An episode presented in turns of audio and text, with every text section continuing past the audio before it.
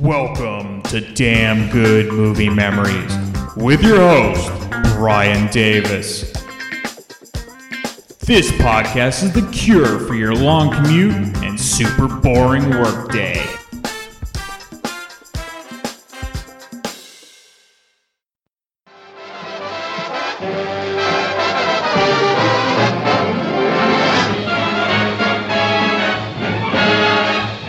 Keep your seats, please, and kindly refrain from rustling your popcorn bags while I say a few words about a comedy which has recently been produced by the 20th Century Fox Studios. It is titled Sitting Pretty. My submerged vanity will not allow me to say that Sitting Pretty is a good picture. It is not a good picture, it is a great picture. The critics insist that my presence in the cast as a baby hating babysitter elevates this cinema epic from mediocrity to sublimity. Here you see Robert Young, who plays the role of a harassed father. And this is a close up of Maureen O'Hara, whose beauty enhances every picture in which she appears. I regret to inform you that in Sitting Pretty, I do not get Miss O'Hara. And now the screen is graced with a close up of me. No amount of genius will make me a Casanova or a Tyrone Power. But as Belvedere, the babysitter, I do have my triumphs, especially over these three potential assassins and their parents. Mr. King. I've been trying to teach Roddy that bathing is not a social function. Kindly do not talk to him. Mr. Belvedere, you dance divinely. Yes, I do. What's the matter? You forget something? I can't go. Why? Well, I can't leave you here alone with Belvedere. Why not? Belvedere? Now eat your breakfast. And chew each mouthful 28 times. Not 20, mind you, or 26, but 28 times.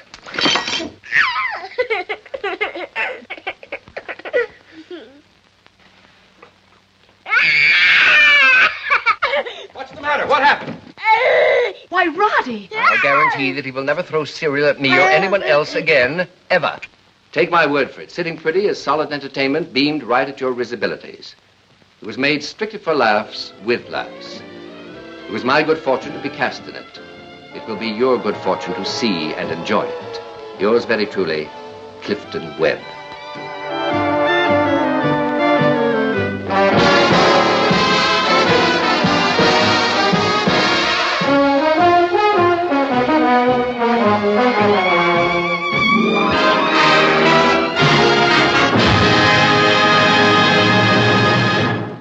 Hey there, it's Brian Davis, and for this week's episode, we're going to cover the movie Sitting Pretty from 1948. The studio was 20th Century Fox, and the release date was March 10th, 1948. The running time was 83 minutes, and it was in black and white. I don't have the budget totals, and I don't really have the box office totals, but according to a Variety magazine article on January 5th, 1949, the film was the 13th most grossing film of 1948, so it looks like it was pretty popular. Leonard Maltin, in his excellent classic movie guide, gives it three and a half out of four stars, and his quick little synopsis is Clifton Webb is perfect as a self centered genius who accepts a job as a full time babysitter in a gossip laden suburban town. Highly entertaining, followed by the Mr. Belvedere comedy sequels. So, like a lot of classic movies from the 1930s and 40s, I first saw Sitting Pretty at the wonderful Stanford Theater in Palo Alto, California. The movie is quick, but it's packed with some very witty dialogue and a really enjoyable plot. And the success of Sitting Pretty again spawned two sequels around the Clifton Webb character named Lynn Belvedere. And actually, that was later the inspiration for the 1980s TV series Mr. Belvedere, of course, with the baseball announcing great Bob Uecker on the show. Sitting Pretty was actually based on the 1947 novel Belvedere by Gwen Davenport. All right, let's get into the main cast. You get Robert Young, who plays Harry King. Young would eventually be best known by playing the lead character in the 1950 series Father Knows Best, and then later as Marcus Welby, MD, in the 1970s. But prior to Sitting Pretty, he acted in a ton of films, though most of them were considered B movies, since these were the days where studios essentially owned the actors and even the superstars of the days were forced to appear in whatever film the studio told them to. Young pretty much took every role that he was assigned to because he lived in fear of being fired by MGM. Once his contract was up with MGM in the early 1940s, he then started to appear in more prominent roles like Sitting Pretty. Maureen O'Hara plays Tacy King, and O'Hara was born in Ireland before moving to Hollywood when she was 19 in the late 1930s in order to further her acting career. O'Hara was best known for playing really strong female roles and had a no nonsense attitude, along with her beauty and, of course, her red hair. Fans of Disney films will likely remember her because she was in the original Parent Trap and played the mom of Hayley Mills. And prior to Sitting Pretty, some of her more memorable roles for her included Jamaica Inn, which was an Alfred Hitchcock movie, The Hunchback in Notre Dame, How Green Was My Valley, and the original Miracle on 34th Street, where she played Natalie Wood's mom. Clifton Webb plays Lynn Belvedere and started his movie career very later in life at the age of 55, though he had been a really prominent theater actor on Broadway since he was 19. Webb's first major film role was a terrific one playing Waldo Lydecker in the excellent film noir called Laura from 1944. He appeared in two more good films prior to Sitting Pretty, both in 1946 The Dark Corner and The Razor's Edge. And many movie fans also will remember him for playing the father in the original Cheaper by the Dozen with Myrna Loy. It was later remade with Steve Martin. The director was Walter Lang, and Lang started directing silent films in the mid 1920s. His most regarded film that he directed was The King and I from 1956. All right, let's get right into the movie. So it starts with the following place card Hummingbird Hill is a typical suburban community where everyone knows a little more than a little about everybody. The neighborhood kind of looks like the set of Leave It to Beaver. As is common in small towns and close knit neighborhoods, you always have the busybodies who want to know a little bit about everything going on in the town at all times. In this case, you have Clarence, played by Richard Haydn, who has a super annoying voice, but this works perfectly for the character, and he, of course, lives with his mother, played by Grace Hampton. Hey, come here a minute, will you? Were you addressing me? Yeah. Is this Hummingbird Hill up here? That is the name of this community, mm, yes? I'm trying to find 21 Carver's Lane. They phoned for a cab. Oh, someone going away? Well, how would I know? They want a cab, that's all. You know where it is? I do. You continue on and turn left into the first street, and it is the fourth house on the right. Thanks, buddy. You are entirely welcome.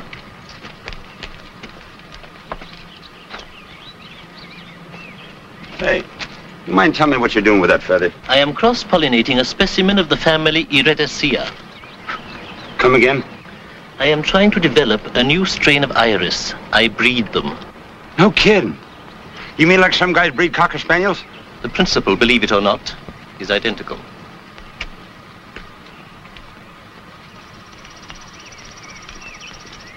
Clarence, Uh, yes, Mother? what did that taxi man want? He's looking for 21 Carver's Lane, Mother. What on earth do the Harry Kings need a cab for? I don't know, Mother. Well, why didn't you ask him? I did, but he doesn't know either, Mother. Oh, you never find out anything. Better drink it now before it gets cold. Never mind the milk. We'll me over to that other window. Quickly. Careful now. Hurry, hurry.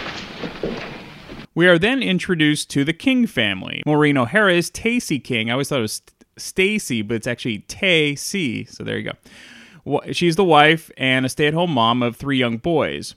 And yet another live in nanny has decided to quit due to the boys being a handful. And by the way, their dog is like another kid and is the size of Marmaduke. Robert Young plays a lawyer, Harry King, who is the husband and father. Yes? Roddy, will you please stop crying? You sent for a cab, lady. I'm afraid you come to the wrong house. I didn't phone for it. Roddy, will you please stop? Well, this is number 21. Somebody from here phoned for a cab. I'm sorry, but there must be some mistake. There's no mistake, Mrs. King. I phoned for a cab. Really, Mrs. Maypole, I, I don't quite understand. There's nothing to understand. I'm quitting, that's all, and right now. But but you can't. You you just can't walk out without. That's what you think. What, I should put him in the cab? Yes, you can get by them kids and that awful dog without getting them smashed. Now, Mrs. Maypole, I don't know what's upset you. Oh, but I- you don't, huh? Well, I'll tell you. It's them three kids of yours that's upset me and that horrible dog. Upset me? They've driven me nuts. I'll never take another job again anywhere where they have kids or pets, so help me. We had three children and a dog, Mrs. Maypole, when you came. We didn't spring them on you unexpectedly. I know. I should have my head examined. Good day, Mrs. King. Mail me them two days I got coming.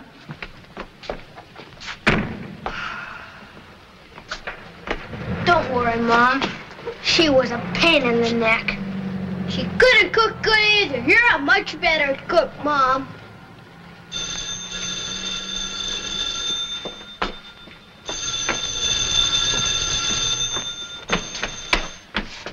Hello. Oh, good morning, Mrs. King. Just a moment, please. Yeah? Your wife, Mr. King, on two. What? Oh. Hello, honey. Say, Mr. Hammond wants us to. What? She didn't. Why, the old bag. The maid quit. Uh, it's just Bill. It's all right. You can talk. What?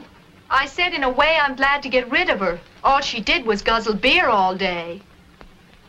What? Tonight?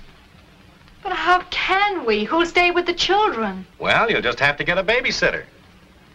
I've told you, Mr. Hammond wants you and me and Bill and Edna to come for dinner tonight. I don't know. Yes. Tell her Edna raise a steak, too. But she's going to find a sitter or else. But it... Honey, I can't argue with you now. I'm due in court. I'll see you later. And start phoning sitters. Well, okay, I'll try. Bye. The local network of babysitters have heard about the King family, making it almost impossible for them to hire a sitter, even just for one night. Mr. King on the phone. I guess he wants you to sit with his kids. Not me. Not while I'm conscious. Not those kids. Tell him I dropped dead. Hello? Yes, I heard Mrs. Phillips. She just dropped dead. Fresh out of names, dear, or fresh out of charm? Hmm. Well, we can always try Ginger. Oh, no, you don't. Why? What's wrong with Ginger? Well, in the first place, she's a nitwit, and in the second place, she's got a silly, idiotic crush on you. So they do finally get a sitter, but it's Ginger, played by Betty Lynn, who has sort of a teen crush on Harry, which amuses Tacy. However, it's the best they can do on short notice. Unfortunately, Ginger decides to throw a sock hop in the living room of their house, and the Kings find out from their nosy neighbor Clarence, who informs them when he just magically shows up at the party they're attending. This actually reminds me of a story when I was a kid when my parents went out and we they hired uh, a babysitter from down the street and they ended up or the the girl at the time threw a huge party in the house. I think I was probably like 4 or 5 at the time and yeah, there was like cigarettes all over the place and everything and and uh, yep, I ratted her out. I didn't care at that point. Shouldn't be throwing a party.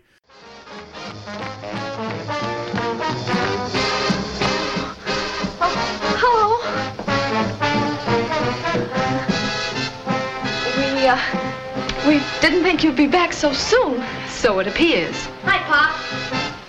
We've been watching them dance. You kids run upstairs to bed. Go ahead. Hurry up. The idea of letting the baby out of bed at this hour. Are you out of your mind? Oh, gosh, Mrs. King, I hope you're not sore just because I invited a few friends. Golly, a person go absolutely mad with nothing to do but sit. If I were your mother, which heaven forbid, I'd make it extremely painful for you to sit for the next few days. Look, Ginger, I think you'd better have your friends. Gosh, Mr. King, I feel so sorry for you. She has a terrible disposition, hasn't she? So Tacy decides to place an ad for a nanny in the paper and they do get a response. Harry, come here quick. I've got an answer. Answer to what? My ad. Huh? Darling, I didn't want to tell you, but after that Ginger episode, I put an ad in the Saturday Review, and I've got a wonderful answer. Ad for what? A babysitter, darling, a resident babysitter. Oh, you're crazy. I knew you'd say that. That's why I didn't tell you. Listen to what I put in. Somewhere there must be a struggling young person who would welcome a delightful room, private bath, full board, in exchange for sitting with three adorable children evenings and some light housework. Congenial, cultured atmosphere. Write fully, box 2301. Aren't you stretching things a bit, calling our three adorable? Well, anyway, it seems to have snared her. This is her answer. Dear Sir or Madam, if not too late, I wish to apply for the position you advertised. I am engaged in a form of work which makes me indifferent to my surroundings, providing I have a place in which I can find solitude. I have studied psychology and am perfectly competent to handle children of all ages with efficiency and dispatch. Yours sincerely, Lynn Belvedere. Don't you think she sounds marvelous? Well, she writes a short, businesslike letter, yes, but what do we know about her? Well, anyway, I'm going to follow this up. Okay, go ahead. What can you lose? So, Lynn Belvedere arrives to start the nanny position. Of course, Tacy just assumes it's a female. Well, much to their surprise, it's a middle aged man. Yes? Uh, Mrs. King, uh, Mrs. Harry King. Yes. Uh, good evening. I am Lynn Belvedere. You're who? Lynn Belvedere. But you can't be. Why not? Have you ever seen me before? No. No, of course I haven't. Very well, then. How do you do? Uh, Edna, this man claims that he's Lynn Belvedere. no. Edna, please. I'm sorry. This is my friend, Mrs. Philby. Oh, she doesn't live here. Delighted. Uh, this is quite a shock. You see, well, we weren't expecting him. well, I naturally thought you were a woman. You know. Your advertisement, of which I have a copy here, made no mention of sex. Possibly not, but it was obviously implied. I advertised for someone to help with the housework and sit with my children. Mrs. King, I happen to dislike all children intensely. But I assure you that I can readily attend to their necessary, though unpleasant wants. Sorry, I've just had a long and very trying journey in a day coach. May I see my room? Well, I. Now, look here, Mr. Belvedere. You're obviously here under false pretenses. To the contrary. If some young female arrived calling herself Lynn Belvedere, she would be here under false pretenses. May I please see my room? But. But my husband isn't home yet, that, and I if don't if I quite... may say so, is a matter of complete indifference to me. I take it that you are not retaining my services to sit with him. Now, may I see my room? Why, well, I guess so. Oh, it's upstairs. Good evening.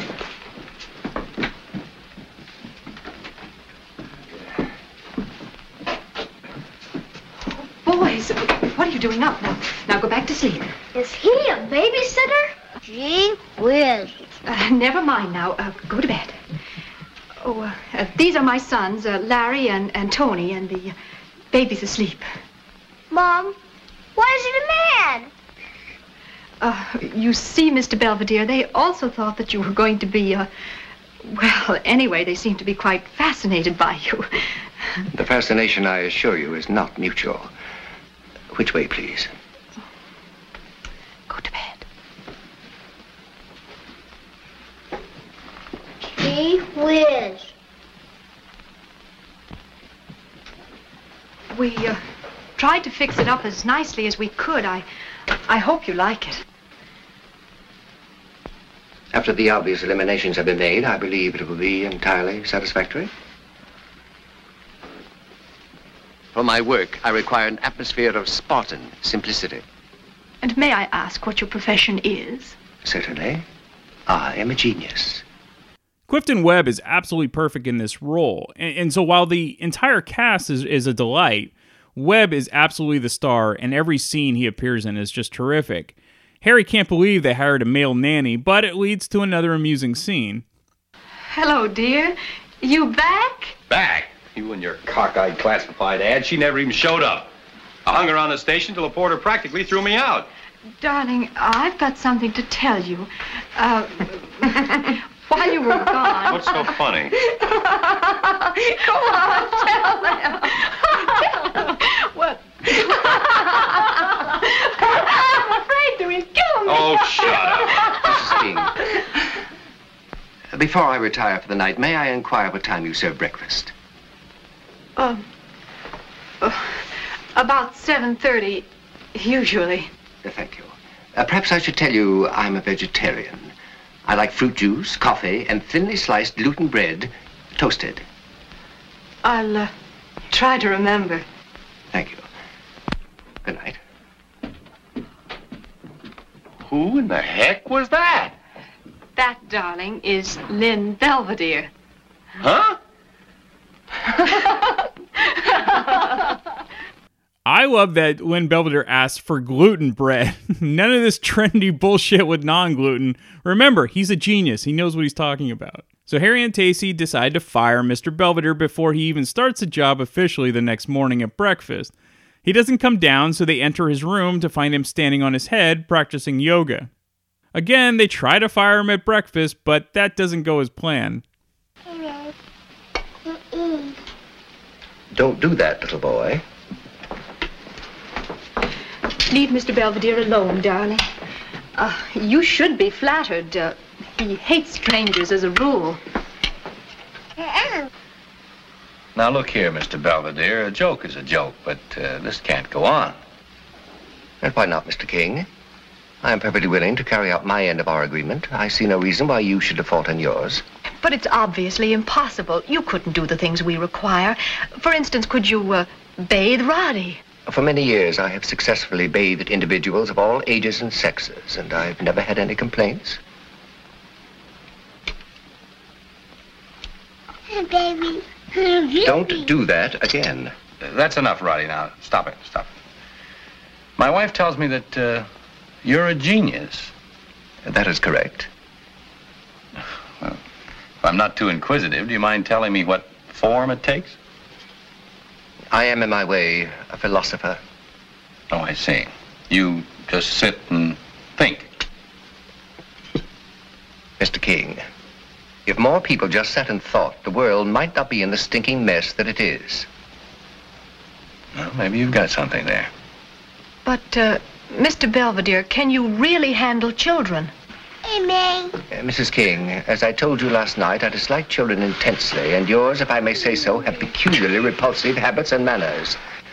However, I assure you that I can cope with them successfully, uh, given a free hand. Gesundheit. now, I better get out of the office. So long, kids. I'll see you tonight. Bye, Pop. Bye. Walk out the car, anyway. Excuse me. Certainly. You will remain seated. Now eat your breakfast and chew each mouthful 28 times. Not 20, mind you, or 26, but 28 times.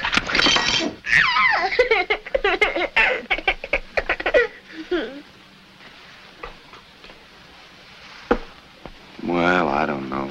What do you think? Should we give the guy a whirl for a day or two? We can try. At least the children seem to like him.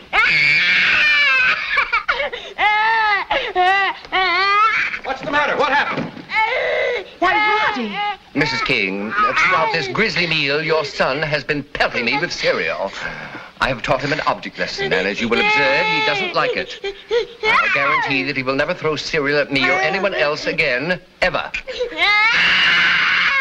Mr. Belvedere, consider yourself hired. He's done that to me, too. You've got something. I couldn't agree with you more, Mr. King. You might even say I have everything. So you really couldn't see it because it's a visual gag, but Mr. Belvedere dumped the entire bowl of oatmeal on the infant's head. Today, Child Protective Services would be called since we're now in a society of letting kids do whatever they want.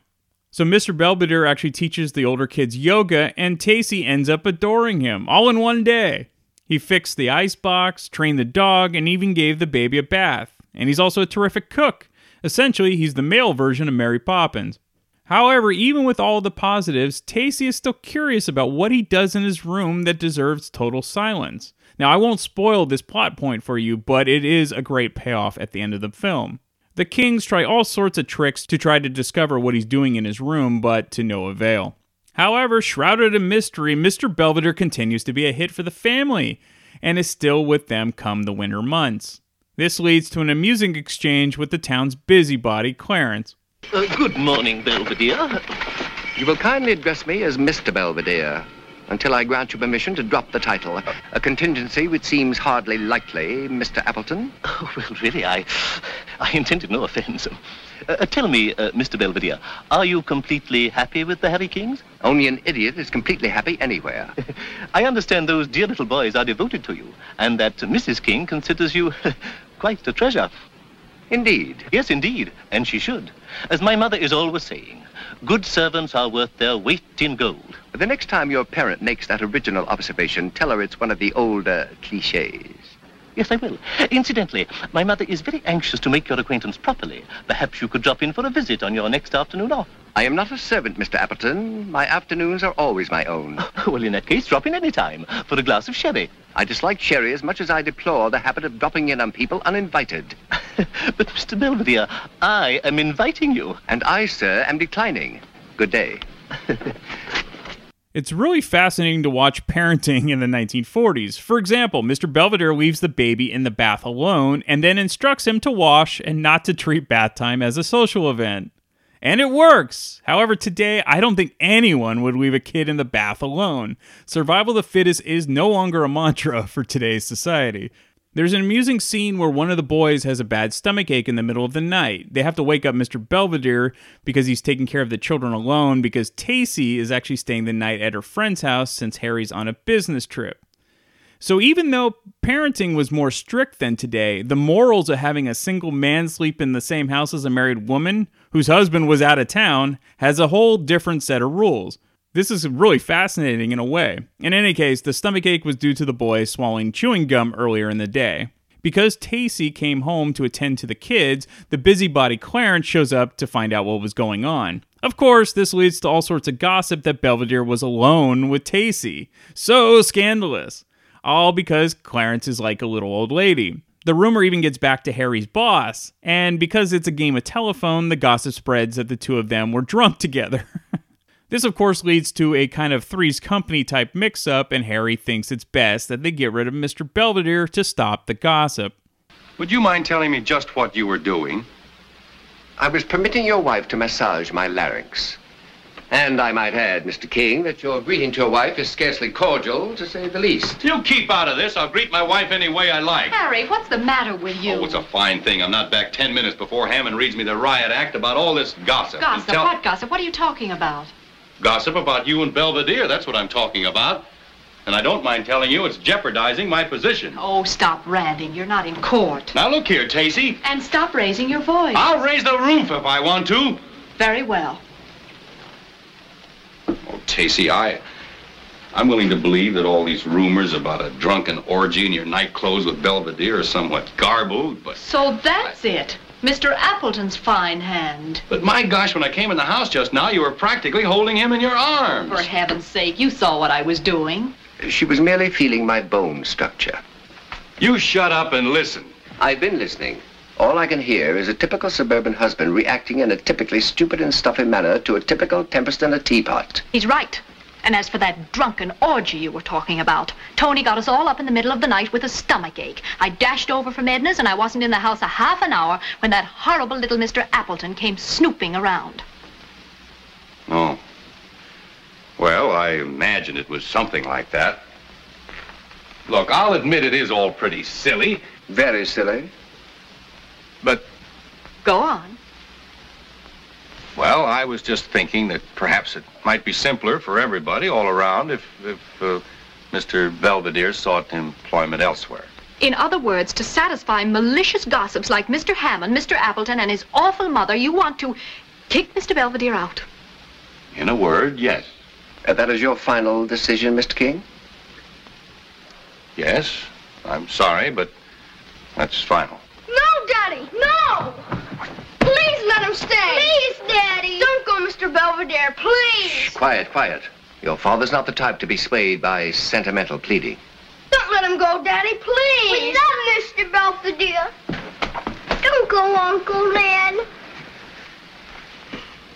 Don't ever again, as long as you live, dare to call me uncle.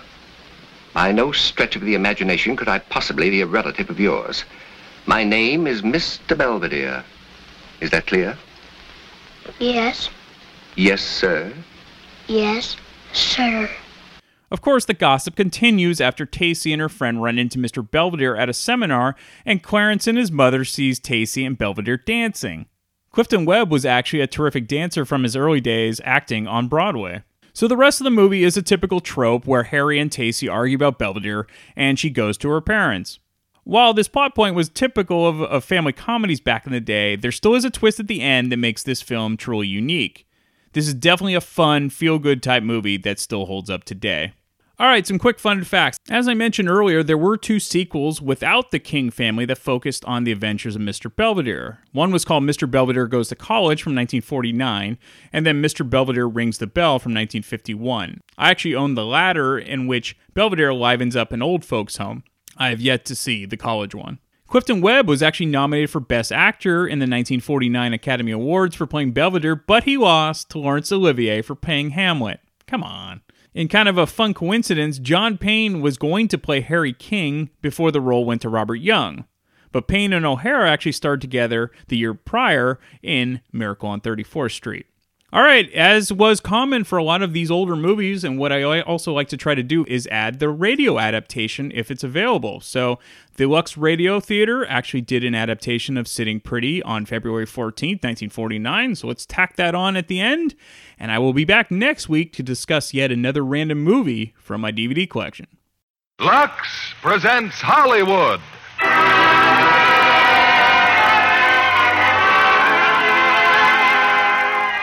Lever Brothers Company, the makers of Lux Flakes, bring you the Lux Radio Theater. Proudly presenting Photoplay Magazine's Gold Medal Award picture, Sitting Pretty, starring Robert Young, Maureen O'Hara, and Clifton Webb. Ladies and gentlemen, your producer, Mr. William Keighley.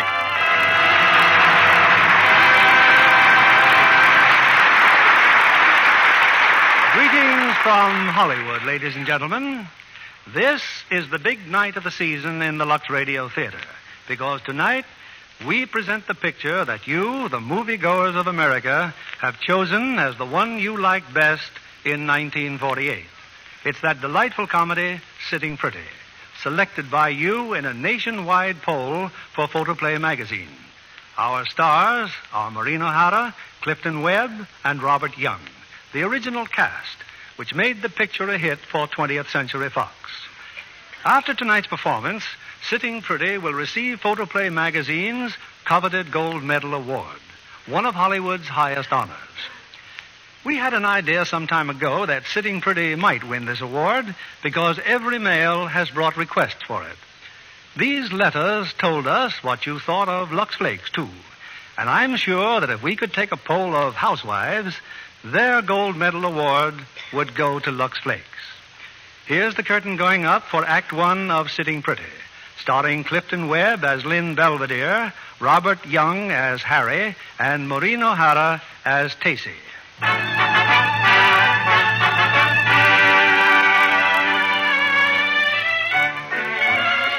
Hummingbird Hill is a typical suburban community where everybody knows a little more than just a little about everybody else. For example, the neighbors all know that the Harry King's housekeeper simply up and quit today, leaving that nice Mrs. King with that big house, those three noisy children, and that terrible dog to take care of all by herself. Yes, the news went through the community like a flash, chiefly because of Clarence Appleton. Mr. Appleton lives on the corner and has very little to do except grow iris and mind other people's business. Hello, Mr. Appleton. What are you doing with that feather? I am endeavoring to obtain some pollen from these iris. But why are you taking our flowers with a feather? I am not tickling, young man. I am gathering. I have your mother's permission, so just run along and don't bother me. We won't bother you. Just tell us what you're doing. Have you boys ever watched a bumblebee flitting from flower to flower? Sure. Well, I'm doing just what the bumblebee does. Gosh, can you sting too? Oh, run away and play. No, no, wait, uh, just a minute. Uh, your housekeeper left today, didn't she? She sure did. You should have heard her, too. Indeed. Uh, tell me, what did she say? Hey, Larry, here comes Pop! Pop! Hiya, Pop! Hiya! Hiya, Pop! Hey, Mom, Pop! Who left this bicycle in the driveway? I guess I did, Pop. Sorry. How many times do I have to tell you kids never to do that? Somebody's Did lose left. another case in court today? No, I didn't lose another case in court today. I guess it's the heat. And Mrs. Maypole quitting. Some housekeeper. She sure was a drip, Pop. Maybe you've got something there. Well, how are you, fellas? Oh, fine. What's wrong with Roddy? What's he crying for this time? Oh, he's just crying, Pop. You know, Roddy, he always has... Get off! Henry, get down! Oh, do something! Pull him off of me! Can't you kids train that big ox not to jump on people? He's just glad to see you, Pop. Some watchdog. He's glad to see everybody. Now, look here, Henry. I... Henry, leave that cat alone! Henry, come back, Henry! Come on, hurry, we better get Henry!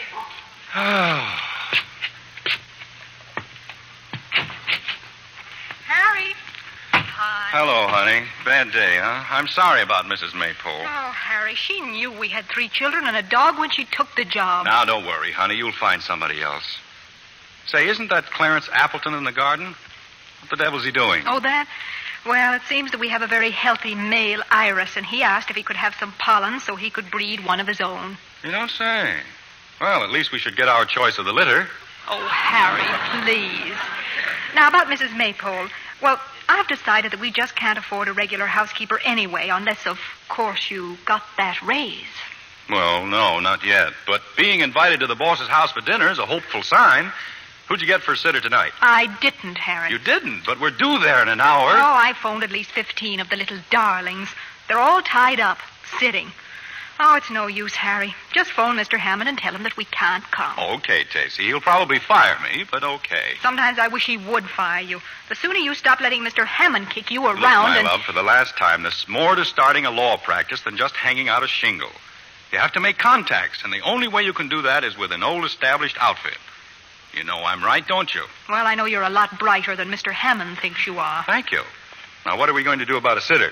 I mean, for the future. I'll tell you what we're going to do. We are going to advertise. I'm going to put an ad in the paper for a, well, a, a resident sitter. What? A resident babysitter. Someone who can live in the spare room Oh, you're and. crazy. Oh, I knew you'd say that. But just you wait and see. There must be someone we can get.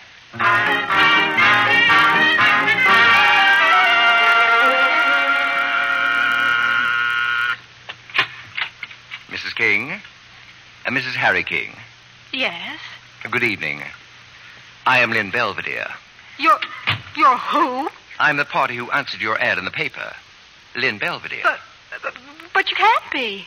Why not? Have you ever seen me before? Oh, no, no. Uh, of course I haven't. Very well, then. Well, this is quite a shock. You see, we. Well, we advertised for a sitter and. Well, naturally thought we thought you were a woman. In your letter, Your you said- advertisement, madam, of which I have a copy, makes no mention of sex. Possibly not, but it was certainly implied.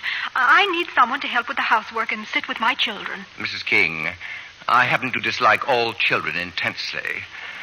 But I assure you that I can readily attend to their necessary, though unpleasant wants. Uh, sorry. I've just had a long and very trying journey in the day coach. Uh, may I see my room? Your room? But, but my husband isn't home yet. Uh, that, if I may say so, is a matter of complete indifference to me. I take it you're not retaining my services to sit with him. But, but he's at the station. He, he's looking for you. I left the station 20 minutes ago. Well, he's expecting a woman. We we just assumed that you were a woman. You have made that painfully clear, Mrs. King. Now, may I please see my room? Why? Well, uh, I guess so. It, it's upstairs. Thank you. Hi, Mama. Boys, what are you doing still up? Now, go back to your room and go to sleep. Is he a babysitter? Gee whiz. Oh, um, uh, these are my sons, Mr. Belvedere, Larry and Tony. The uh, baby's asleep. Well, that's a blessing, isn't it? Mom, why is it a man? Uh, they, they seem to be quite fascinated by you, Mr. Belvedere. The fascination, I assure you, is not mutual. Oh, uh, this is the room, Mr. Belvedere. We, well, we tried to fix it up as nicely as we could. of course, since you're a Mr. and not a Miss, well, uh, one or two things are obviously a little out of place. Flowers? Yes, I, I cut them myself this I'll afternoon. just drop them here in the wastebasket. Uh, for my work, Mrs. King, I require an atmosphere of spot and simplicity. And may I ask what your profession is? Certainly. I am a genius. Oh.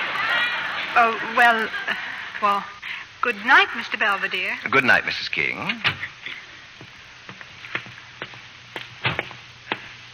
Harry? Harry, is that you? You and your cockeyed classified ads. She never even got off the train. Well, darling. oh, darling, I've got something to tell you. While you were What's gone. so funny? well, tell me. Uh, oh, I'm afraid to. You'll sock me. Oh, stop the comedy and tell me, Mrs. King. Oh. Um, uh, yes. Uh, before I retire, uh, may I inquire what time you serve breakfast? Hmm? Uh, I, um, uh, about 7.30. Uh, thank you. Perhaps I should tell you now. uh, I like fruit juice, coffee, and thinly sliced gluten bread, toasted. I'll, um, I- I'll try to remember. Uh, thank you. Good night. Who in the heck was that? That, darling, is Lynn Belvedere. Huh? Stacy, it's a man.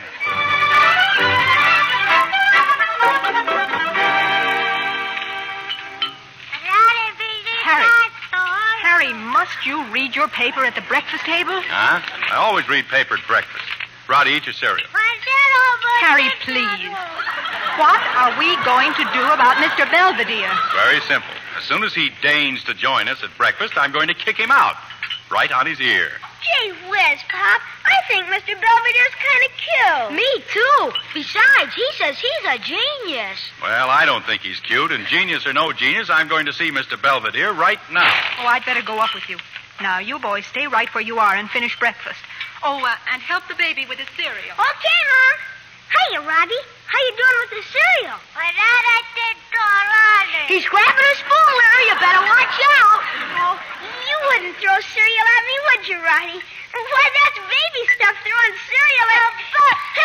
I warned you, Larry. I warned you. Roddy. Oh, gee whiz. Right in my hair. Mr. Belvedere, kindly open your door. Not a Mr. sound. Belvedere. Not a sound, Harry. He- He's probably still asleep. Well, we'll soon find out. Good morning. Oh, Harry, look. He's standing on his head. Good morning. You you are standing on your head, aren't you? I am. Oh, oh, we're sorry to dash in on you like this, Mr. Belvedere, but we did knock. I don't doubt it, Mrs. King. When I practice my yoga, I'm completely out of this world. I take it breakfast is ready. Now look here, you. When I talk to somebody, I want to look him in the eye, not in the foot. well, say something. It's no use, dear. He's out of this world. He told you so. Come on, Harry. That's so silly. I never heard of such a thing standing on his head of all.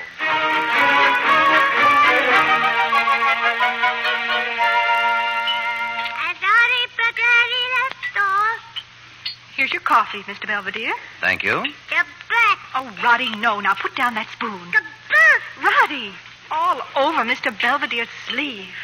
Don't do that, little boy.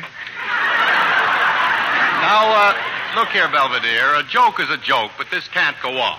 Kindly be more precise, Mr. King.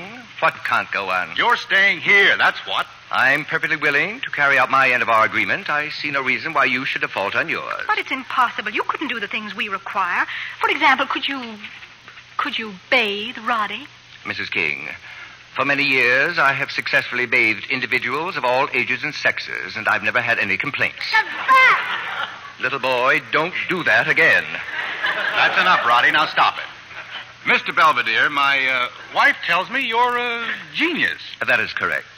Well, if I'm not too inquisitive, do you mind telling me what form it takes? Your genius? I am, in my way, a philosopher. Oh, I see. You, you just sit and uh, think. Mr. King, if more people just sat and thought, the world might not be in the stinking mess that it is. well, maybe you've got something there. And you can really handle children?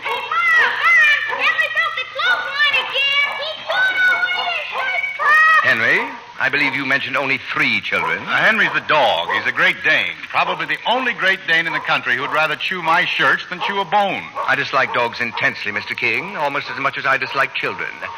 And your children, if I may say so, have peculiarly repulsive habits and manners. However, I assure you I can cope with them successfully if given a free hand. Gesundheit. Uh, Tony, Larry, sit down and finish your breakfast. Casey, I, uh, I'm going to the office. So long, kid. See you tonight. Bye, Dad. Oh, uh, Casey, would you mind walking to the car with me? Oh, uh, excuse me, Mr. Belvedere. And where do you boys think you're going? We'll go to the car, too. You will remain seated. Huh? Sit down. Finish your breakfast and chew each mouthful 28 times. Why? Not 20, mind you, nor 26, but 28 times. As for your baby brother, nice going, Ronnie. Bullseye. Right in Mr. Belvedere's face. So what do you think, Casey? Should we give the guy a whirl? Maybe for, no, for a day or two? Oh, I suppose so. At least the boys seem to like him. Roddy, what's happened to Roddy? Well, oh, don't just stand there. He's been hurt. He's screaming. Larry, Tony, what happened to the baby? Harry, look. Cereal. Roddy's got cereal all over his head. Yeah, bowl and all. Larry, if you told Roddy to dump his cereal on his head, I I'll... didn't tell him anything, Pop. I was chewing my food. Yeah, me too. 28 times. Mr. King, as you can observe by the condition of my face and clothing, your youngest son has been pelting me with cereal ever since I sat down to this grisly meal. Huh? Therefore, I decided to teach the child an object lesson. You dumped cereal on his head? I did precisely that, Mrs. King, and you will note that he didn't like it. I guarantee that he will never throw cereal at me or anyone else again, ever. Mr. Belvedere, consider yourself hired. He's done that to me, too. You know, you've got something. I couldn't agree with you more, Mr. King. You might even say I've uh, got everything.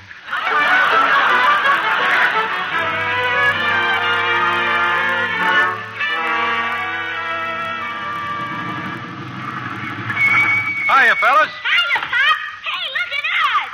Well, what goes with you two? We're standing on our heads, Pop. Mr. Belvedere taught us. It's yoga. Oh, it feels swell. He says it relaxes you. Well, just be careful you don't relax so much you break your necks. We won't, Pop. Hi, baby. Everything under control? Hello, darling. Oh, Harry, he's terrific. He's got the kids out there standing on their heads. And they love him. They've been as good as gold all day. They what? He gave Roddy a bath, and there wasn't a peep out of him. Well, I'll be. Hey, the dog. What's the matter with Henry? Is he sick? No, darling. But he must be. Look, he just walked in, lay down. Casey, that's the first time I've ever seen Henry walk. Every other time he's just galloped. He's not barking. No, darling. It seems that Mr. Belvedere used to be a dog trainer or something. Huh? And he had a long talk with Henry this morning. Henry's been quiet as a mouse ever since. Isn't it wonderful? It's incredible. But there's just one thing, Henry, Harry. Mr. Belvedere, well, he's he's sort of mysterious. How do you mean? Well, he locks himself in his room. I went up and listened, but I couldn't hear a sound. What do you suppose he does up there? He's so quiet. Oh, maybe he stands on his head. That doesn't make much noise. Oh, Is he up there now? Oh no, he's out taking a walk. Then why are we whispering? Oh, I forgot. He says he's going to go out for a walk every night before dinner. Harry, do you suppose it would be very unethical if we went out? It most certainly and- would. But let's go.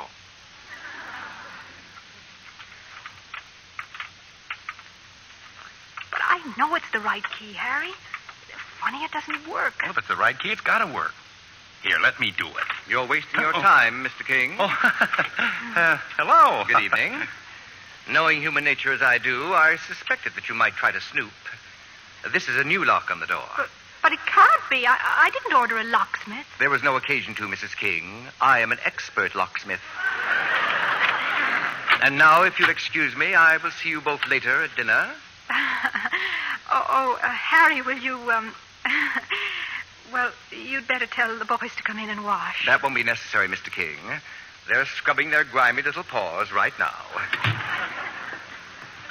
I don't know, Tacy. He may be all right, but let's face it, he is a screwball. Well, a little eccentric, maybe, but. Father? Father? Since when am I father? Pardon me, sir, but I wish you'd see if Tony and I are good and clean. Are we, Father? Mr. Belvedere says that cleanliness is next to godliness. Well, dear, need I say more? I guess he stays, Tacy.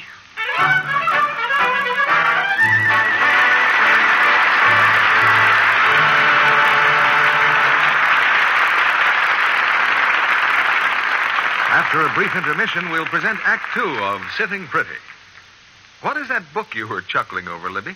Oh, Chicken Every Sunday. Oh, oh. 20th Century Fox has just made a movie of it, and the picture was so funny, I wanted to read the book and laugh all over again. I think Dan Dailey is great as the dreamer looking for Easy Street. And Celeste Holm makes such a practical wife. She loved the chance to play such a natural role. Life in Mother's boarding house provides plenty of human situations. I remember the scene in Chicken Every Sunday where uh, Celeste is washing dishes and Dan insists on taking over. Well, they had a good many retakes on that to get it just right. Celeste washed quite a pile of dishes, all told. And she was very pleased that the studio gave her Lux Flakes to do them. what could be more natural? Millions of women who care about their hands never use anything else for dishes. Lux Flakes are so mild and gentle, they don't redden or roughen hands, as strong soaps often do. And yet it costs so little to use Lux Flakes for dishes three times a day, it's really easy on the budget. The tiny diamonds of Lux are so sheer, they practically melt into suds the instant water touches them. I've never seen such thick, rich suds. These tiny Lux diamonds are a real triumph of the world famous Lever Laboratories. And the suds last so long, these wonderful diamonds actually go further. Ounce for ounce, they wash up to twice as many dishes as any of ten other leading soaps tested. They're thrifty. Here's our producer, William Keighley. Act two of Sitting Pretty, winner of Photoplay Magazine's Gold Medal Award. Starring Maureen O'Hara as Tacy, Clifton Webb as Lynn Belvedere, and Robert Young as Harry.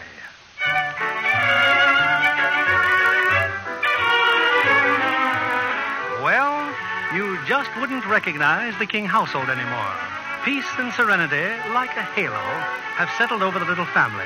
A blessing directly traceable to the gentleman in the spare bedroom, Mr. Lynn Belvedere.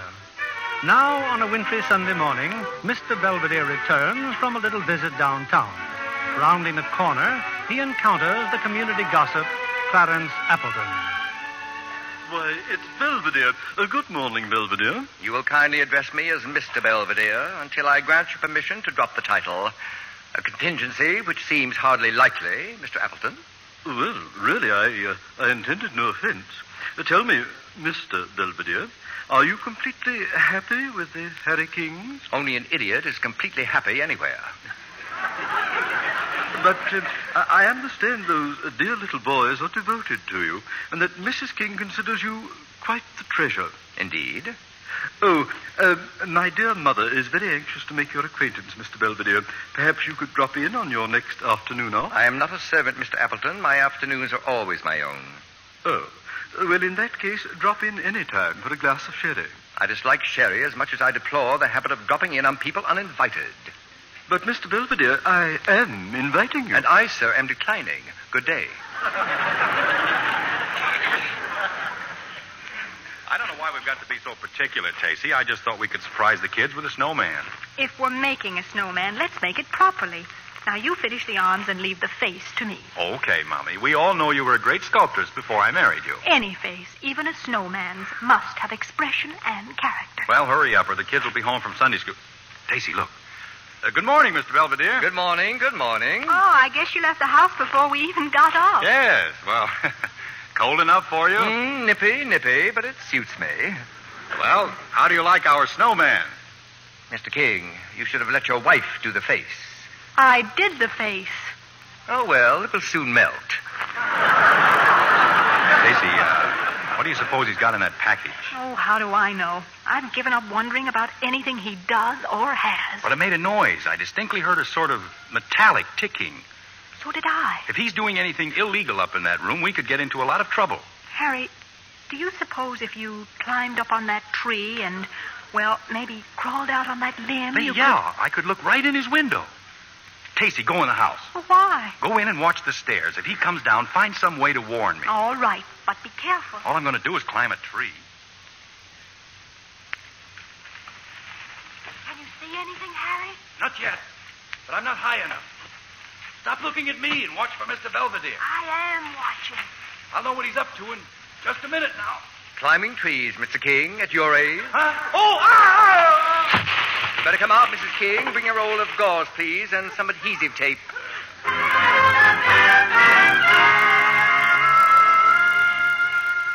Ow, ooh, take it easy, will you? That's my wrist. Kind of keep still.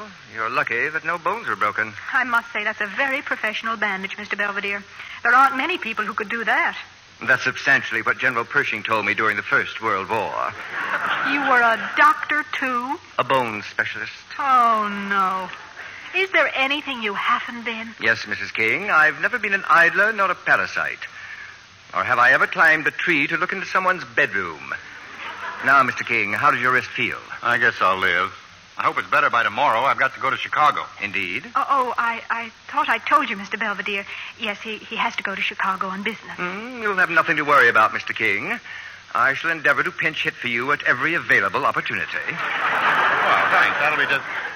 Stacy, am I hearing things? Something squeaked. Why, why, yes, I heard it too, like like a bird. That's precisely what you heard. The twittering of a bird. The cage is in the living room, Mrs. King. Where on earth did it come from? That was my package, which you and Mr. King stared at so pointedly a little while ago. I'm opposed to the practice of exchanging gifts at any time, but since you were gracious enough to give me three pairs of excellent woolen socks on the occasion of my birthday, I try to get something for your anniversary that would give pleasure to your entire family. In brief, a canary bird. Oh, how very kind of you. Thank you, Mr. Belvedere. Oh, he's beautiful. Does he sing? Not yet, but uh, I shall teach him.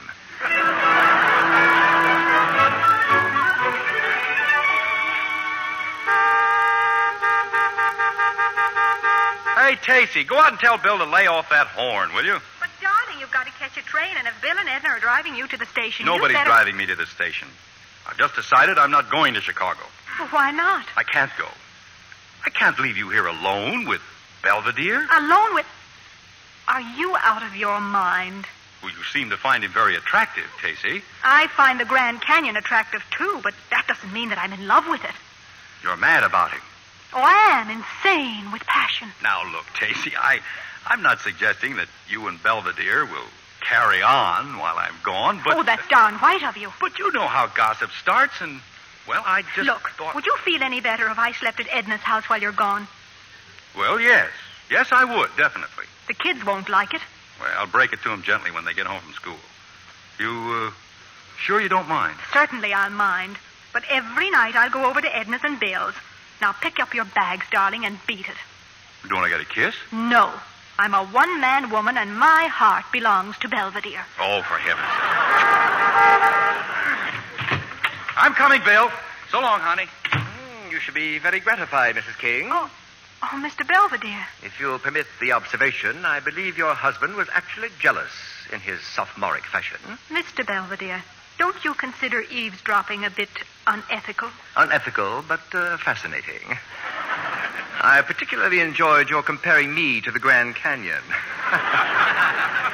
now, there's rugged grandeur. You'll pardon me, Mrs. King. It's, it's time I gave Roddy his bath.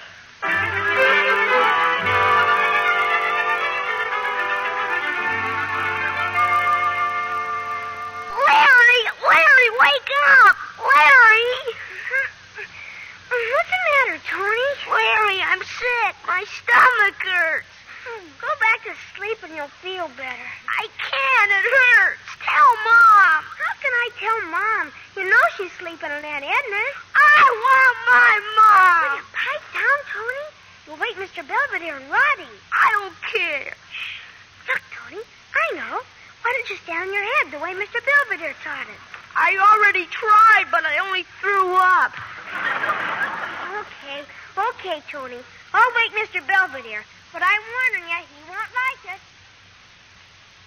You kindly stop moaning, Tony. You requested your mother's presence, and I've already telephoned for her. She'll be here in a moment, and I've. Larry, put that bottle down. Tony, said he wanted a drink, Mr. Belvedere. A drink of gin? Can't you read, young man? The label on that bottle clearly says distilled London dry gin. Oh, oh, that. It really isn't gin, Mr. Belvedere. The regular water bottle got smashed. It's just ice water. When your mother arrives, she can drown him in ice water as far as I'm concerned. Until then, put the bottle down. Oh, are you sure you called the right number, Mr. Belvedere? Kindly credit me with enough intelligence not to lose my head in a crisis. If I'm not mistaken, and I never am, there's a car turning down the corner right now. It's all right, Tony, darling. It's all right. There now, back in bed and go to sleep. You'll be fine in the morning. Gosh, Mama, thanks for coming. Oh, did you take his temperature, Mr. Belvedere? No, I'm satisfied that he simply has a bellyache. No more, no less. Oh, well, he feels nice and cool. I assure you I could have handled the situation perfectly well myself, only the child expressed a maudlin desire for his mother. Well, I'm glad you did, Tony. Are you going to sleep here, Mom? No, dear. I'm going right back to Auntie Edna's. Oh, and by the way, Dopey, the next time you find a package of chewing gum, be sure it is chewing gum. Good night, darling. I'm sure he'll go right to sleep, Mr. Belvedere. Whereas I should be plagued with insomnia. I also hope you'll forgive my appearance. I don't usually rush through the streets in the middle of the night in a bathrobe and. Whoever could that be? If you go to the door, you need not conjecture. Oh. Mi- Mr. Appleton. Uh, please pardon the intrusion, Mrs. King, but I noticed all the lights go on, and knowing your husband is away, I felt constrained to dash over to see if anything was wrong. No, thank you, Mr. Appleton. Everything is fine. Oh, well, just a neighborly call, you might say, to offer my services if needed. I can see that they're not. And how did you know our lights had gone on? Uh, did you borrow your mother's binoculars, or were you perhaps looking for pollen on your iris? Put put down that bottle, Mr. Belvedere. I shall, Mr. Appleton. I merely intend to have a drink. Well, well, I can see that I'm not needed here. Your vision is remarkably accurate. Evil minded little worm. Mrs. King, do you know anyone who has a beehive? A good swarm of bees could ruin his iris. Hmm, I know. But how could you get them to swarm? Uh uh uh, now, don't tell me you were also a beekeeper. That is correct. well, good night, Mrs. King. Good night, Mr. Belvedere.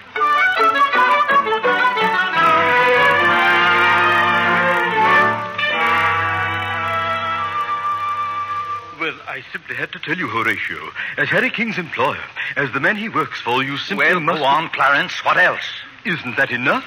There I was, calling on an errand of mercy. Belvedere in his pajamas, and Tacey King in... in... a negligee, cavorting about and guzzling gin. This is awful. The wife of my own employee. Well, I'm sending for Harry King at once. Oh, I, uh, I don't suppose you let this get around, Clarence. You haven't told anyone else. Well, uh, hardly anyone, Horatio. Drunk. Three o'clock in the morning. Miss Adams, take a telegram to Harry King.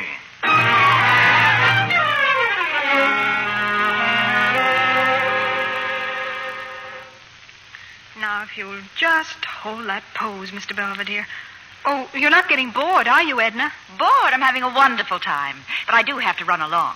You may not have known it, Mr. Belvedere, but Tacey used to be quite a sculptress. Hmm, it's possible. And I think it's very sweet of you to pose like this and give her a chance to practice. My motives, Mrs. Philby, are not entirely unselfish.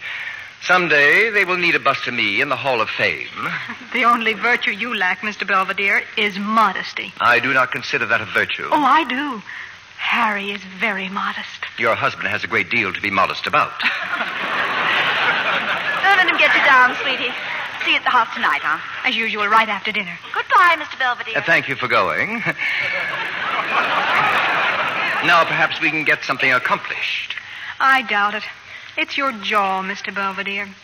Your jaw, it, oh, it just isn't right. My jaw is perfect. Come here and I'll demonstrate. Now, if you if you place your fingertips at the base of my jaw, Like, like this? a little higher. That's it. There we are. Now, feel how the orbicularis oris operates. Now, over here, at the jawbone. Well, can't you feel it? Oh, yes, yes. Well, well, this is a cozy little scene. Harry, Why, darling, what a wonderful surprise. I didn't expect you till Thursday. Pretty obvious you didn't. Would you mind telling me just what you two were doing? I was permitting your wife to massage my larynx. And I might add, Mr. King, that your greeting to Mrs. King is scarcely cordial. I'll greet my wife any way I like. Harry. I came back from Chicago because Mr. Hammond sent for me. I just came from his office with my head so full of gossip that I don't know whether. Gossip? What gossip? About you and Belvedere. Now, look here, Tacy. Stop raising your voice. I'll raise the roof if I want to. Tacy, look, I. Uh, I'm willing to believe that all these rumors about a drunken orgy with Belvedere are, are, are somewhat garbled, but. So that's it. The fine hand of Clarence Appleton. But my gosh, Tacy, just now when I came into the house, you were practically holding Belvedere in your arms. She was merely feeling my bone structure. You shut up and listen. I am listening. All I can hear is a typical suburban husband reacting in a typically stupid and stuffy manner to a typical tempest in a teapot. He's right. And as for that drunken orgy, Tony got us all up in the middle of the night with a stomach ache. I dashed over from Edna's and I wasn't in the house ten minutes when that horrible little Mr. Appleton came snooping around. Oh, well, I uh, imagined it was something like that. Look, um, I'll admit it's all pretty silly, but. Uh, Well, but what? well, I was just thinking that perhaps it might be simpler all around if, if Mr. Belvedere sought employment elsewhere. I see. To satisfy malicious gossips like your dear boss and Clarence Appleton, you want us to, to kick Mr. Belvedere out. In a word, yes. And that is your final decision, Mr. King? Yes. I'm sorry, but that's final. No, Daddy, no. Oh, hi, kids. Please let him stay, please. Please, Father. I'll do anything you want, only please don't send Mr. Belvedere away. That's enough of that. Your father's not the type to be swayed by sentimental pleading. Don't We love Mr. Belvedere. Don't go, Uncle Lynn. Little boy, don't ever again, as long as you live, dare to call me uncle. By no stretch of the imagination could I possibly be a relative of yours. My name is Mr. Belvedere. Is that clear? Yes. Yes, sir. Yes, sir. That's better. What the heck's the matter with Roddy? Children are psychic, Mr. King. They can sense impending disaster. Okay, okay. I know when I'm licked. You can stay. What? Roddy, stop crying. And listen, the canary bird. He's singing.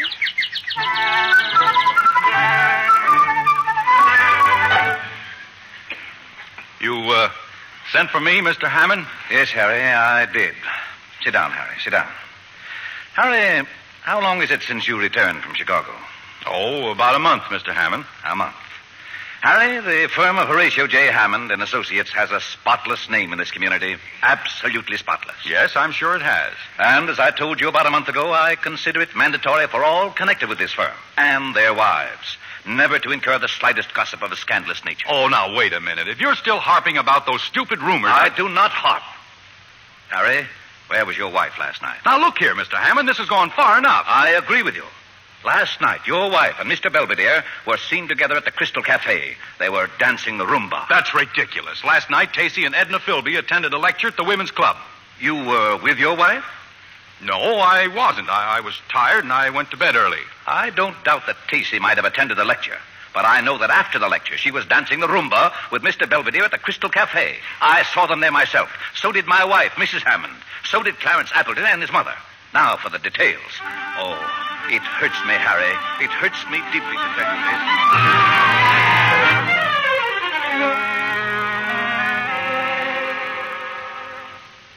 Harry, we're in the kitchen, darling. Mr. Belvedere is make the, making the most delicious salad. I'm glad he's here. What I've got to say is for both of you. Tacy, why didn't you tell me you were out dancing with this man last night? Now, what have you heard? Answer my question. Why didn't you tell me? Well, I tried to tell you when I got home, but you were so sleepy and disagreeable you wouldn't listen. Then, then, then why didn't you tell me this morning at breakfast? I can be sleepy and disagreeable, too. Mr. King, our meeting last night was purely coincidental, but uh, most enjoyable. Then you admit it. Certainly. Moreover, he rumbas like a saint. I don't care if he dances like Arthur Murray. You may be interested to know, Mr. King, I taught Arthur Murray. Now look, Tacy. Your conduct is making me the laughing stock of Hummingbird Hill. Why, Mr. Hammond said. Stop shredding that lettuce. Life must go on, Mr. King. Well, it's not going on with you in this house. Harry, I think you'd better pull yourself together. After the lecture last night, Edna and I went to the Crystal Cafe for a cup of coffee. It just happened that Mr. Belvedere was there. Go on, Tacy. He was kind enough to dance with me. Then we each had a cocktail. We went Dutch, Mr. King. I have neither the means nor the presumption to buy cocktails for other men's wives. So suppose you apologize to both of us now for this absurd... Apologize? I should apologize because of your indiscretions? Very well, Harry. Until you come to your senses and stop letting Mr. Hammond run our lives, I'm going to take Roddy and go home to Mother. Go right ahead. It's perfectly all right with me. Oh, Harry. It would be difficult to tell which of you is behaving more foolishly, but uh, I think you have a slight edge, Mr. King. You keep out of this. well, I thought you were going home to Mother. Very well, if that's the way you feel about it. Satisfied, Mr. Belvedere? You've just smashed my home. Stupidity never gives me satisfaction, Mr. King. Your wife is right. You owe her an abject apology. I've half a mind to punch you right on the nose. It takes half a mind to resort to such measures. Why, you, you... Oh, my hand, my hand. I believe you've splintered the door, Mr. King. Oh. I neglected to tell you that in my youth I was quite expert in the art of fisticuffs. Get out of here! Yes, Mr. King, yes. I think perhaps it's time I left.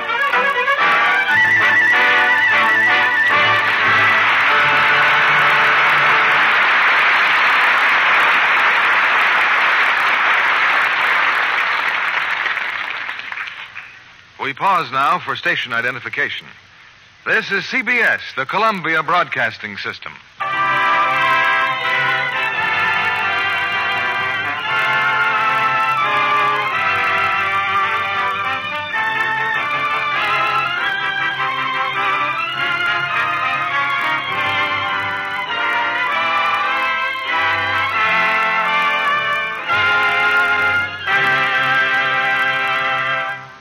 Before we bring you Act Three of Sitting Pretty, I'd like to have you meet our special guest, Helen Westcott, an ambitious young player who spends her free time as well as her working hours on the 20th Century Fox lot.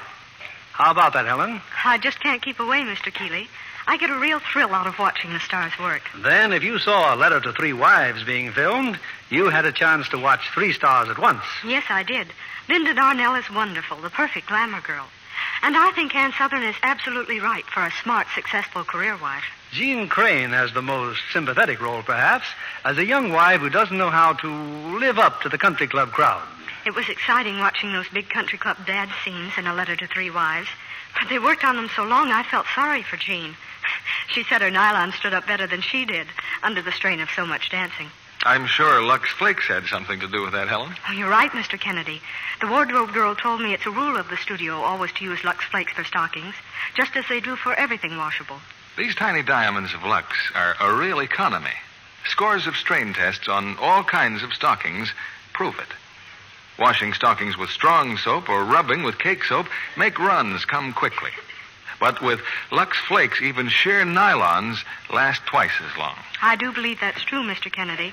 I'm devoted to Lux Flakes myself. Well, then you've probably noticed how much faster these tiny diamonds of Lux dissolve. They bubble up into suds the instant water touches them. Make richer suds, too, that last and last. They're such perfect care for stockings, it's no wonder 90% of the makers of stockings recommend these tiny diamonds of Lux. Thank you for coming tonight, Helen Westcott. Thank you. Back now to our producer, William Keighley. The curtain rises on the third act of Sitting Pretty. The Photoplay magazine Gold Medal Award winner, starring Clifton Webb as Lynn Belvedere, Robert Young as Harry, and Maureen O'Hara as Tacy.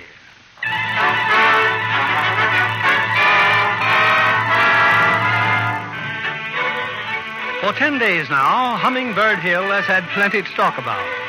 Tacy has taken the baby and rushed off to her mother's. Mr. Belvedere has mysteriously disappeared. And Harry is struggling unhappily to keep together what remains of his home. But now, something akin to an atom bomb has suddenly struck the community. A new novel has appeared in all the bookstores, and the critics are raving about it. Unknown author writes brilliant satire of life in the suburbs. Sensational new novel hailed as best in years. First and second printing sold out. Entire country clamoring for copies. And what has this book to do with Hummingbird Hill? Plenty. It's all about Hummingbird Hill and the people who live there. And the author, of course, is none other than Lynn Belvedere. For certain readers, the novel holds a particular and dismaying interest. People like Clarence Appleton. Mother, Mother, have you read the second chapter? It's all about me and about you, too. Do you see what he calls us? He calls. Mother, Mother, speak to me. It's Clarence. It's your boy, Clarence. Mother, Mother! And then there are others like Horatio J. Hammond. It's slander, that's what it is. Get Harry King in here right away. Bring me every book we have on libel laws. Why, I'll sue to the highest court in the country. The whole town will sue. He's made fools of every one of us. Yes, Lynn Belvedere has used Hummingbird Hill as the background for a wonderfully witty book. And Hummingbird Hill is speedy, all except a few residents, such as Edna Philby and her husband, Bill. How is she coming to the phone? Well, what is the up? What's the matter? Can't they find Casey? Oh, Hello, Casey? Hello? Hi. Oh, Casey, how are things at home? Oh, you Edna. Oh, of course not. They're fine. But everybody panic. Well, it seems your precious Mr. Belvedere has written a book. All the time he was living with you, he was collecting notes on Hummingbird Hill. You knew that's what he was doing? Oh, no, no. I, I mean, I've seen the advertisements for the book, but it's all sold out here in Fort Wayne. Well, go on, Edna. Tell me what's happened. Well, in the first place, Harry's just been fired. But why? For harboring Belvedere under his roof. Hey, tell her about me. Oh, yeah, yeah. And when Bill tried to stand up for Harry, old man Hammond fired Bill, too. Oh, my gosh. And you know what they're going to do this afternoon? Some movie company's going to make a newsreel right at your house. Newsreel? Uh-huh. They're bringing Belvedere back to get some intimate shots of the master at the scene of his triumph. Edna, put Harry on the phone. I, I've just got to speak to Harry. Well, I'm sorry, Tacey, but uh, we don't know where Harry is. But what's happened to him? Oh, probably nothing. He's probably just out somewhere looking for a nice soft shoulder to cry on. Bill says that he. Tacey! Hello! Part about the nice soft shoulder must have worked, Bill. Ten to one, Tacey takes the first plane home.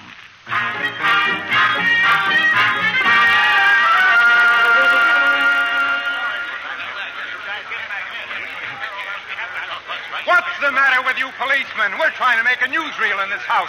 Can't you keep that mob quiet out there? We're doing our best, Mr. Billingsley. There must be 2,000 people out here. Half of them want his autograph and half of them want to kill him. Exactly the type of reaction I anticipated. Well, I, I guess we're ready to shoot, Mr. Belvedere. Now, I'll be behind the camera, and I'm going to ask you a few questions. So just be perfectly relaxed, and I'll. Young man, I need no instructions. I have directed many pictures. Oh, I'm sorry, I didn't know that. All right, boys. Quiet. Quiet, quiet, please. Roll them. Now, Mr. Belvedere, tell us. How did you write this book? I wrote it with a quill. Oh, that's, that's very interesting. Who is that? Well, what's that? You're not supposed to let anybody. Officer, I, I live here. I, I guess I can go into my own house. I don't know, lady. Hey, Chief, she says she lives here. Let her in then.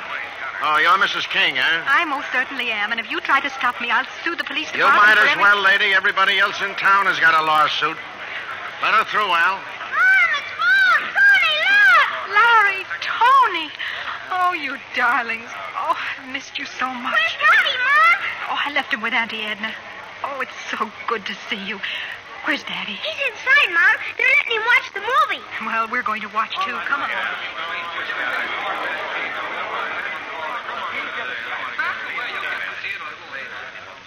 Mr. Belvedere, critics throughout the country have unanimously hailed your novel as a masterpiece of sheer genius. That is correct. Well, uh, how do you feel about it? I feel they were quite conservative.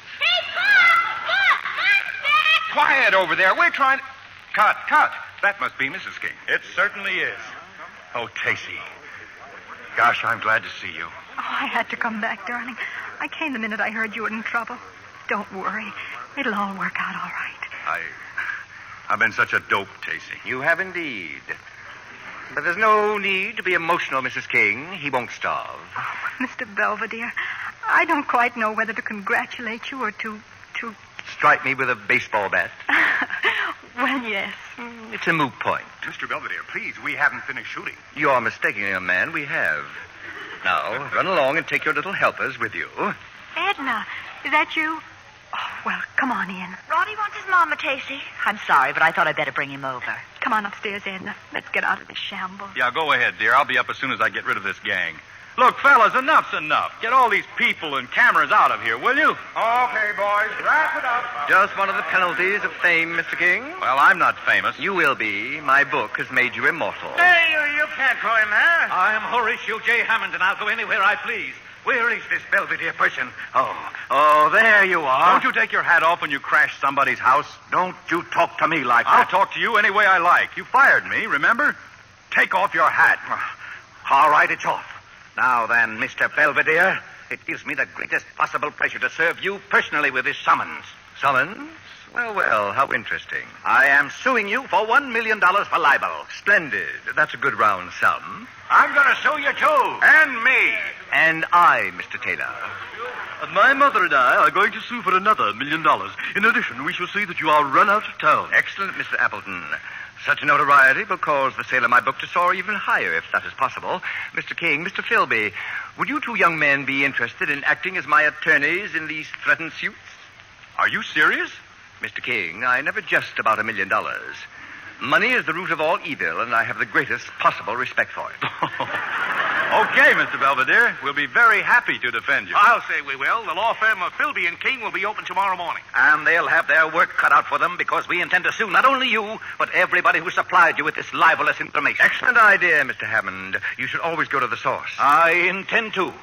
Has it occurred to any of you gentlemen who that source might be? Who is the person who knows all about everyone in Hummingbird Hill?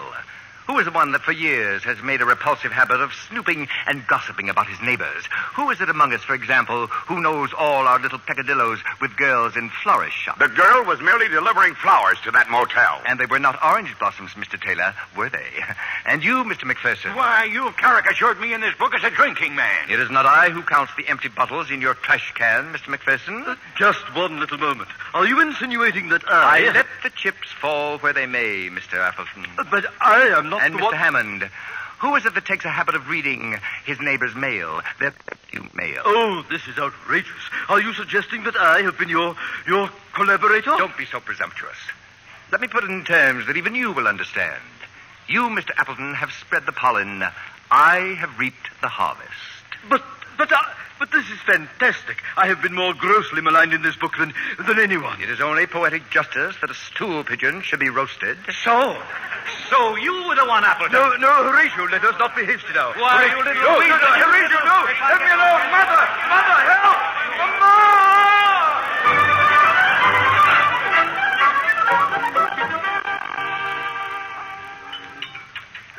More toast, Harry? Coffee? Thanks, Stacy.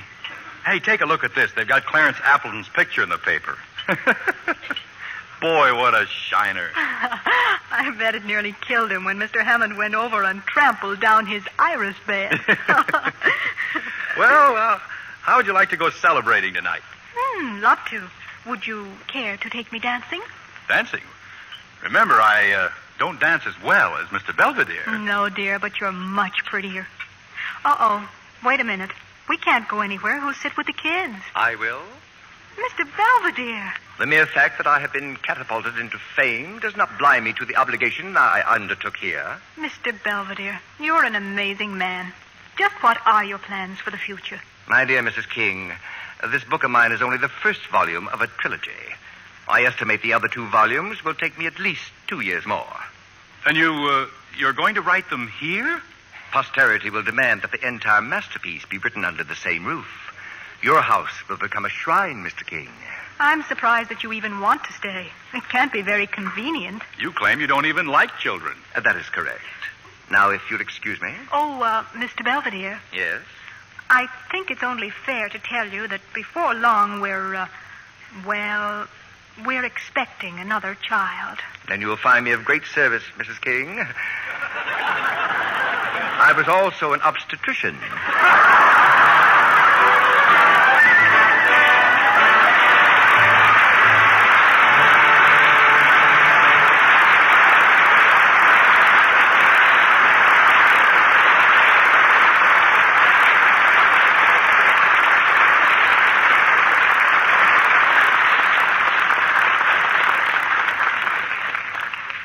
Our stars will return for their curtain calls in a moment. All aboard for London, Paris, Cairo, Honolulu. But hurry, it's the chance of a lifetime. Don't miss the boat in Lever's sensational $50,000 travel contest. You may win the most wonderful vacation you'll ever have in your life. Just imagine. First prize is a round the world tour for two. All travel expenses paid, plus $1,000 pocket money and $700 for new clothes. Or you can have $10,000 in cash. And that's not all. Fifteen wonderful second prizes, too. Each an all travel expense trip to Europe. Or $2,500 in cash. Besides all that, there are 400 additional cash prizes, each a crisp new $10 bill. If you win the first prize, you travel in luxury for 101 days. The best accommodations everywhere. All trips are arranged by Thomas Cook and Son, world famous travel agents. Get in on this exciting contest tonight. Here's all you do. Just finish this statement in 25 words or less. I like the large size box of Lux Flakes because. Send each entry with a box top from the large size Lux Flakes to Lever Tour the World Contest, Box 1, New York 8, New York. Follow complete rules on the entry blank you can get at your store. Get your entry in this week, sure. This is our last announcement on the Lux Radio Theater.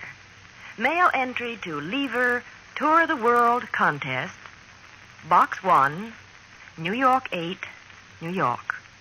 Only residents of continental United States, Alaska, and Hawaii are eligible. We return you now to William Keighley.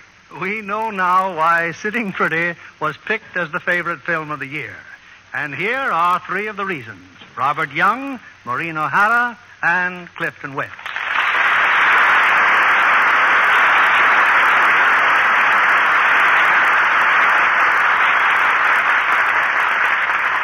Bill, we'd all like to tell the audience how pleased we are by their selection of Sitting Pretty. And I think Clifton Webb deserves a special credit for his portrayal of Mr. Belvedere, which has won him a nomination for the Academy Award. Thank you, Bob.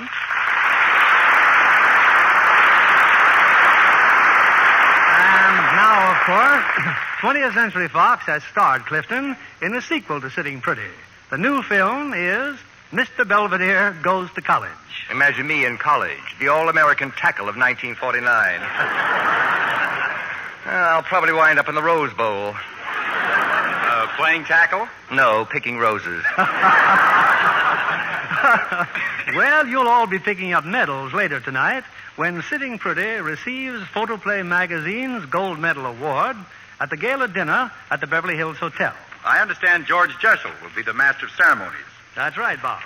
And our audience can get complete details of all the awards in the March issue of Photoplay magazine, which is out now. I was very pleased to learn that The Street with No Name has been selected as one of the ten most popular pictures of the year. Oh, Bill, before we leave for the dinner, I'd like to pass on a personal award of my own to Lux Flakes. We always have it on hand at my home. Thank you, Maureen. And now for next week's play. It's a current success from Universal International Studios, The Unafraid. And we'll have the original stars of the picture Joan Fontaine and Burt Lancaster. This is a hard hitting action drama that brings together for the first time a new romantic team the lovely and accomplished actress Joan Fontaine and the two fisted Burt Lancaster. You'll have another hit in your hands, Bill. Good night. Good night. Good night. I'll see you all later at the Photoplay Awards dinner.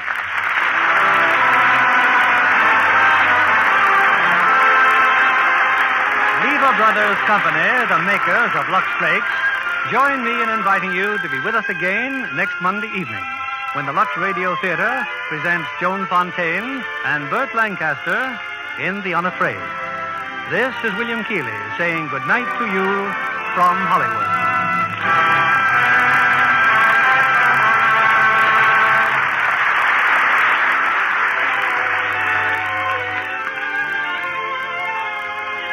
Maureen O'Hara appeared through the courtesy of 20th Century Fox, producers of Down to the Sea in Ships, starring Richard Widmark and Lionel Barrymore. Heard in tonight's cast were Gale Gordon as Appleton, Ed Begley as Hammond, Frances Robinson as Edna, and Donald Randolph, Johnny McGovern, Jeffrey Silver, Eddie Marr, Bill Johnstone, Ken Christy, Bob Griffin, Cliff Clark, George Neise, Leon Ledoux, and David Light. Our play was adapted by S.H. Barnett, and our music was directed by Louis Silvers.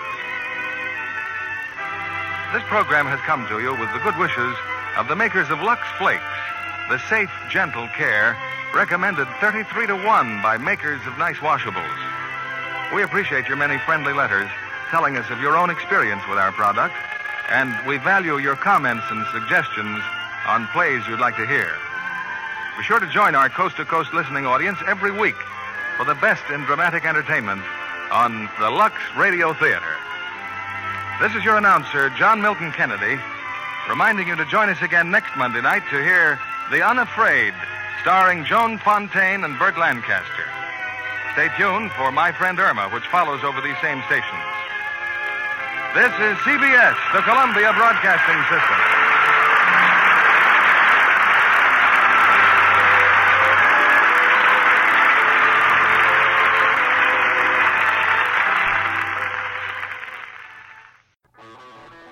Hey, this is Brian Davis, and you might know me from the Damn Good Movie Memories podcast. And now get ready for the Bad Beat Show on thatmetalstation.com from 11 p.m. to 1 a.m. Eastern every Wednesday night. I'm going to play some kick ass hard rock inspired by the blues, because after all, the foundation of all things rock and metal is, of course, the blues. So join me every Wednesday night for the Bad Beat, because even when you lose, you still win.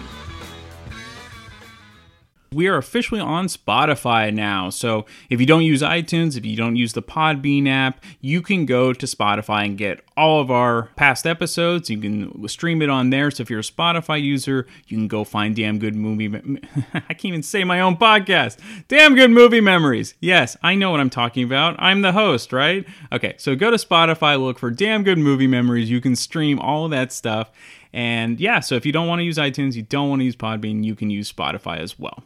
All right, before we sign off, we do have T-shirts are available for sale. All you have to do is go to TeePublic. That's T E E dot com, and you can get your very own damn good movie memories T-shirt. You can get all sizes, any gender. You can get whatever you want, just at the tip of your fingers. So just go to teepublic.com, look up damn good movie memories, and you can get your very own T-shirt.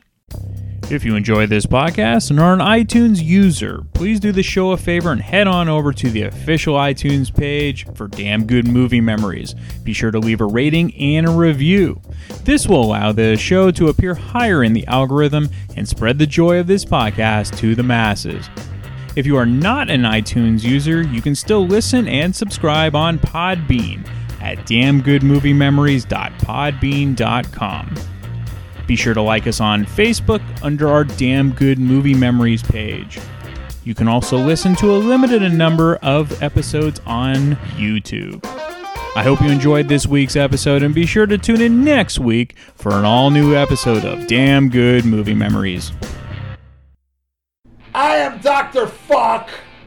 And I'm the Antola Alcoholic. And we are part of the Rock and Metal Combat Podcast.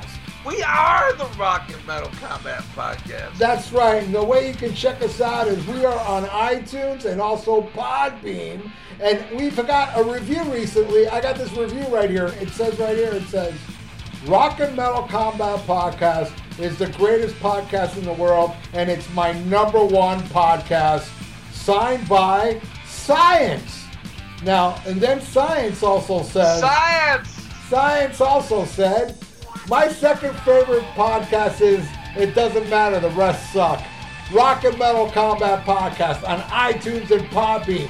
Check it out. Science! Are you ready for the hottest new podcast out there?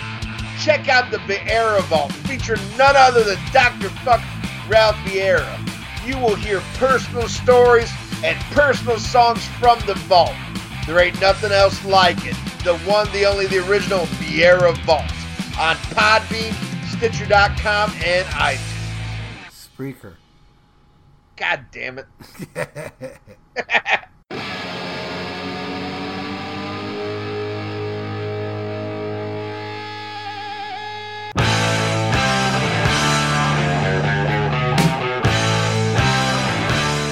this is Stephen Michael from the Growing Up Rock podcast. If you're like me and my co host Sonny Hollywood Pooney, you grew up loving hard rock and metal music.